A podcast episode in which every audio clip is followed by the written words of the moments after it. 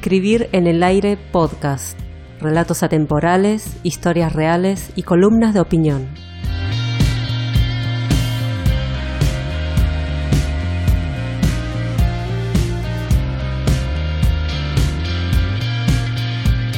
En la madrugada del sábado pasado, el reloj se atrasó una hora y pasamos oficialmente al horario del invierno, aunque el otoño ya se había hecho notar hace menos de un mes, con bajas temperaturas por las mañanas y las noches, y haciendo que los días se hagan cada vez más cortos. Empieza esa época de llevar a todos lados un abrigo liviano porque al mediodía todavía se puede estar en remera, o camiseta como le dicen acá. Siempre hay algún exagerado que apenas desciende un par de grados saca la campera para esquiar bufanda y gorro de lana.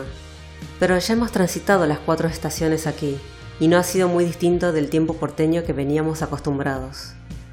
En Barcelona, por lo general, el clima es bastante estable y no llueve nunca, pero apenas pronuncias esas palabras, te llueve una semana entera. Hay días en que el cielo, de estar soleado y sin nubes, de repente se vuelve gris ceniza hasta negro azabache y pareciera que se viniese el fin del mundo, Luego, entre amague y un poco de viento, la tormenta se va tan rápido como apareció.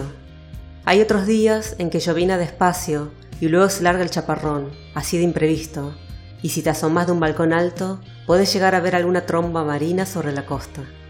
Y ocurre en otros momentos que sopla tanto viento que se te vuela la peluca y lamentas haberte puesto una pollera, o falda como dicen aquí.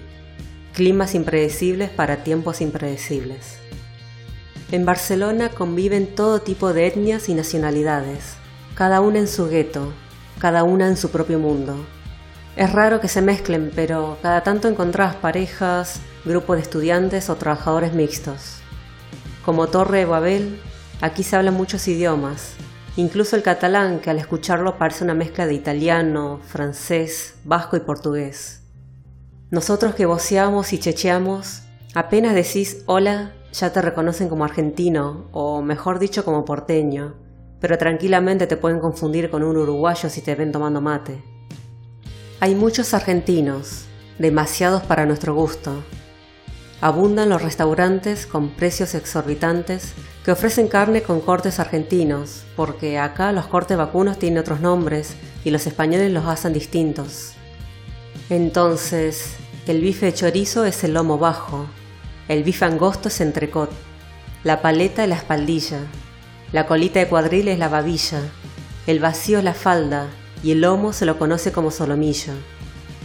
También hay locales de empanadas, unas pocas pizzerías tipo borrín, panaderías estilo argentino y supermercados latinos que venden yerba, dulce membrillo, dulce de leche y alfajores de dudosa marca, entre otros productos como sal, harina y condimentos. Claro, como si acá no existieran. En Barcelona te cobran por todo. Hay molinetes para ir al baño en algunos centros comerciales y en ciertas estaciones de tren. Pero los museos edificios de Gaudí son un tema aparte. Pareciera que no le bastara con cobrar una entrada excesiva porque te exigen un segundo ticket por cada sala especial, por cada escalera que se quiera subir o bajar y por cada obra que se quiera apreciar. En contraste con esto, si hace poco te instalaste en la ciudad, Puedes equipar tu departamento con la enorme cantidad de muebles que encontrás en la calle, desde un colchón hasta una biblioteca, una mesa con cuatro sillas, un sofá o un escritorio, aunque el colchón se lo dejaría a los homeless. Barcelona es una ciudad de mentalidad abierta. Quizá no sea la capital de la tolerancia, pero es mucho más receptiva que Buenos Aires. Es gay friendly, dog friendly, fashion friendly, queer friendly, refugee friendly y todos los friendly que se te ocurran. No es extraño ver a un transformista junto con su familia caminando por la rambla o parejas del mismo sexo paseando de la mano. Tampoco resulta raro ver nudistas de ambos géneros en la playa, aunque la playa en sí no sea estrictamente naturista.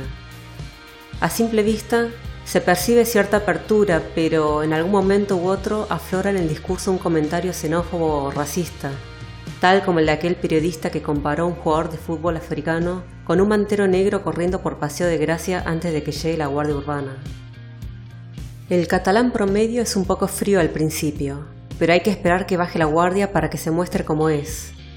Es directo y dice las cosas de frente, con total falta de tacto. Le gusta la joda y toda reunión donde haya cerveza y vermut. Cuando sale del supermercado, ya se está abriendo una lata antes de llegar a casa. Una vez que el alcohol afloja su barrera, se vuelve charlatán y sordo. Necesita hablar fuerte para hacerse entender, aunque eso podría aplicarse para cualquier español. Es bruto pero buena persona. Tiene una pronunciación del inglés desastrosa y peca de superficialidad cuando sale vestido con ropa deportiva de marca aunque solo salga a trotar 5 minutos una vez por semana.